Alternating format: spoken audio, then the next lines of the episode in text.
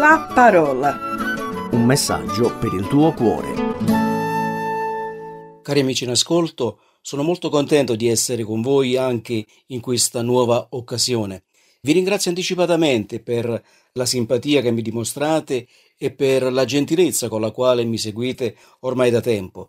Sono Franco Liotti, sono della Chiesa Evangelica di Colle di Valdelsa in provincia di Siena e sono molto contento di poter condividere con voi una riflessione, una riflessione che riguarda, come dire, la nostra società nella quale io e voi viviamo, io da molto tempo, probabilmente molto più di chissà quanti di voi. La nostra società si distingue per alcune particolarità. Una di esse la cosiddetta immagine. Difatti nella nostra società l'immagine è molto importante. L'altra caratteristica probabilmente è l'informazione. Infatti ho l'impressione che in un certo qual modo siamo un pochettino come avvolti e a volte travolti dalle informazioni, tramite la televisione per esempio, che ormai da alcuni decenni non si spegne mai, è sempre attiva 24 ore su 24 e più che parlare di televisione dovremmo parlare di televisioni perché sono tanti i canali a disposizione. Non è come quando ero io un ragazzino che c'era soltanto un canale e basta. Poi ci sono le informazioni che ci vengono sui computer, sui telefonini, per non parlare naturalmente dei giornali, che sono un modo di comunicare piuttosto possiamo dire antico, ma ancora molto attuale. L'informazione, o meglio la notizia, ci travolge per diversi aspetti. Ho citato soltanto alcuni dei canali, si potrebbe parlare anche delle riviste, ad esempio, che anche quelle, a volte a distanza di anni, rileggendole, si possono trovare delle notizie che sono magari di 10 o 20 anni fa, eppure sembrano quasi di oggi, perché grosso modo, purtroppo, a volte anche con tanta tristezza, si ripetono sempre gli stessi eventi in qualche maniera. Comunque diciamo, siamo praticamente bombardati a tappeto da una vera e propria raffica di notizie che facciamo anche fatica ad assorbire, ci avvolgono, come dicevo prima, come in un turbine. Il mondo mi sembra che sia diventato come un villaggio globale. Questo non è una scoperta mia, ma qualcuno l'ha notato ormai da parecchio tempo. E riceviamo notizie non soltanto dal nostro paese, ma anche provenienti dall'altro emisfero del continente, come se fossero accaduti proprio all'angolo di strada di casa nostra. Magari si tratta di eventi che potremmo anche dire per certi aspetti forse non ci riguardano più di tanto, però ci vengono date lo stesso tante informazioni. Siamo diventati volenti o nolenti, siamo diventati dei divoratori di notizie. Però la domanda me la pongo lo stesso, cioè tutte queste notizie ci servono per davvero o eh, rischiano in qualche maniera di confonderci? E a volte mi chiedo se dietro questa marea, questa valanga di notizie non ci siano anche delle manovre per cercare di confonderci le idee sulle cose più importanti. Certamente bisogna dire alcune notizie veramente sono importanti, per esempio magari si sente al telegiornale, che so, sono le 10 di sera, si sente che a mezzanotte il carburante aumenterà di 15 centesimi al litro. Beh, in questo caso la notizia è così importante che molti di noi magari ci precipitiamo a prendere la macchina, ad andare al primo distributore di benzina per fare il pieno in modo da cercare di risparmiare, però ci sono altre notizie che invece magari non ci rendono assolutamente nulla, almeno dal punto di vista economico. Faccio un esempio ancora banale, se volete, ma rende l'idea. A cosa ci può servire sapere che un tale atleta che so, ai mondiali di qualche gara ha stabilito il nuovo record mondiale magari di salto in alto o di salto con l'asta. Ma eh, forse la, la nostra curiosità può essere soddisfatta, ma in realtà non ci rende assolutamente niente. Oppure a che ci serve sapere che la diva del momento si è divorziata e si è risposata per l'ennesima volta? Diciamo una notizia del genere più che un po' di gossip, come si suol dire, non ci rende assolutamente niente. E allora mi sembra evidente che ci sono notizie che riceviamo che non ci sono affatto utili, ma servono soltanto a quelli che mi piace definire diffusori di notizie o, se preferite, spacciatori di notizie, i cosiddetti inventori di fake news, cioè quelle notizie false costruite ad arte con lo scopo primario di confondere in qualche maniera la gente su qualche evento.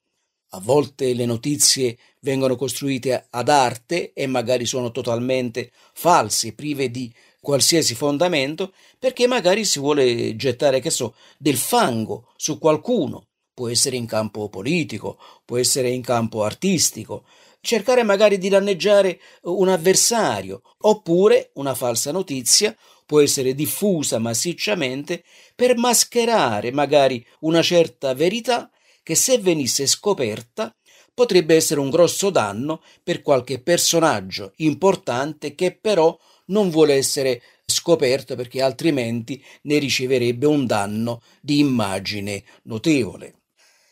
Se invece la notizia è vera, se corrisponde a realtà, insomma se si tratta di un vero e proprio scoop, come si suol dire, allora questo accresce sicuramente il prestigio di quel giornale o di quel telegiornale che ha diffuso la notizia e naturalmente anche il prestigio del giornalista ne riceve qualche cosa, perché insomma un giornalista ci tiene a fare bella figura, ci tiene a diffondere notizie possibilmente vere, se si tratta di un giornalista serio, e quindi è contento se fa un cosiddetto scoop.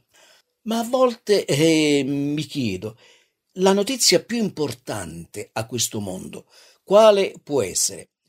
E in un certo qual modo potremmo dire che ce ne possono essere parecchie di notizie veramente importanti, però quella che mi piace definire la notizia delle notizie, o se preferite la grande notizia, è già stata comunicata all'umanità. È stata comunicata ma non ieri o ieri l'altro, è stata comunicata ormai più di duemila anni fa. Si tratta di un evento antico, ma che è estremamente importante per l'umanità, e cioè la nascita del Signore Gesù Cristo, l'incarnazione della seconda persona della Trinità in una forma umana, corporea. E questa notizia riguarda l'umanità sia di ieri come di oggi, ma anche di domani. Pensate che la nascita del futuro Messia, del futuro Salvatore dell'umanità, è tanto importante che fu addirittura preannunciata secoli prima a un profeta, Infatti nel libro del profeta Isaia, capitolo 7, versetto 14, è scritto così: Il Signore vi darà un segno. Ecco, la Vergine concepirà, partorirà un figlio e lo chiamerà Emanuele, che vuol dire Dio con noi.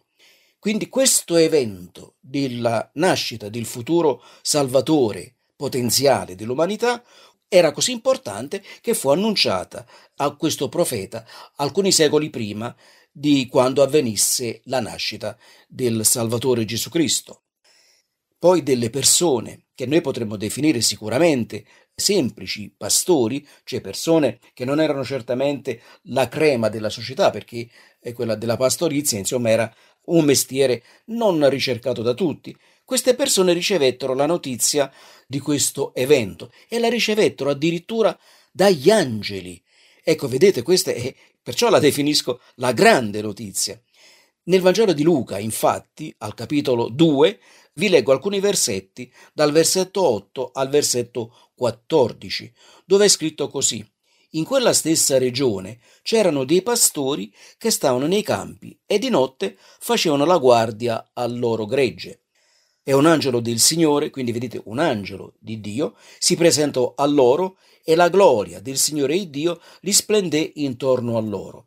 E quei pastori furono presi da grande timore, e ci credo, non è un fatto, eh, come dire, ordinario vedere un angelo. Quest'angelo disse a loro, non temete, perché io vi porto la buona notizia. E a me piace definirla la grande notizia, ma è una buona notizia effettivamente, e cioè una grande gioia che tutto il popolo avrà.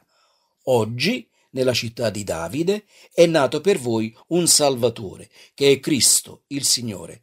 E questo vi servirà di segno. Troverete un bambino avvolto nelle fasce, coricato in una mangiatoia. E a un tratto ci fu con l'angelo una moltitudine dell'esercito celeste che lodava Dio e diceva gloria a Dio nei luoghi altissimi e pace in terra agli uomini che egli gradisce. Quindi, come vedete, miei cari amici, questa perciò la possiamo definire la grande notizia. E la cosa ancora molto bella è che prima ancora che Gesù nascesse, Maria, sua madre, la madre di Gesù, compose anche un meraviglioso canto dedicato al figlio. E in questo canto Maria diceva queste parole che vado a leggervi. Sono riportate nel Vangelo di Luca, al capitolo 1, versetto 46, 47 e 50. Così disse Maria. L'anima mia magnifica il Signore e lo spirito mio esulta in Dio, il mio Salvatore la sua misericordia, cioè la misericordia di Dio, si estende di generazione in generazione su quelli che lo temono. Quindi vedete, veramente si trattava di un evento estremamente importante, fondamentale per la salvezza dell'umanità. L'incarnazione del Figlio di Dio è la grande notizia anche perché ci dimostra in una maniera chiarissima l'amore grandioso che Dio ha per l'umanità, per ogni persona, per te, per me. Infatti nel Vangelo di Giovanni, al capitolo 3, versetto 16, è scritto così. Dio ha tanto amato il mondo, quindi anche te. Dio ha tanto amato il mondo, che ha dato il suo unico figlio, affinché chiunque crede in lui, e questo vale anche per te, non perisca, ma abbia la vita eterna. Mio caro amico, mia cara amica, queste parole valgono anche per te. Io spero con tutto il cuore che questa grande notizia tu voglia farla tua e accogliere nella tua vita Cristo Gesù come tuo personale Salvatore e Signore. Con questa speranza ti saluto e ti auguro ogni bene in Cristo Gesù. Ciao e alla prossima conversazione. La parola un messaggio per il tuo cuore. Se ti è piaciuto questo programma, allora scarica l'app di CRC e scopri di più. Condividilo con gli amici.